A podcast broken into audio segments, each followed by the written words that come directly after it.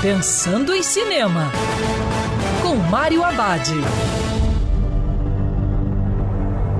Olá, amigo cinéfilo, tudo bem? A dica de hoje, para você curtir o seu sofá, é O Diabo de Cada Dia. Um ótimo drama com elenco repleto de bons atores e atrizes. A história acontece entre a Segunda Guerra Mundial e a Guerra do Vietnã. O filme acompanha diversos personagens estranhos num lugar esquecido de Ohio, nos Estados Unidos. O longa mostra como cada um deles foi afetado pelos efeitos da guerra de diferentes maneiras. Entre eles, um veterano de guerra, um casal esquisito, um falso pregador e um xerife desonesto.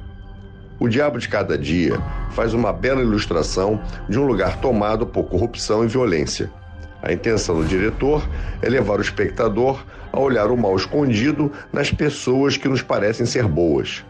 O projeto acaba sendo um interessante estudo da nossa sociedade por meio de pequenas histórias que nos mostram o que pode acontecer quando você confia cegamente nos outros.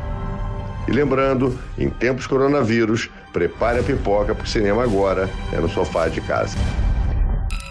Quer ouvir essa coluna novamente? É só procurar nas plataformas de streaming de áudio. Conheça mais dos podcasts da Band News FM Rio.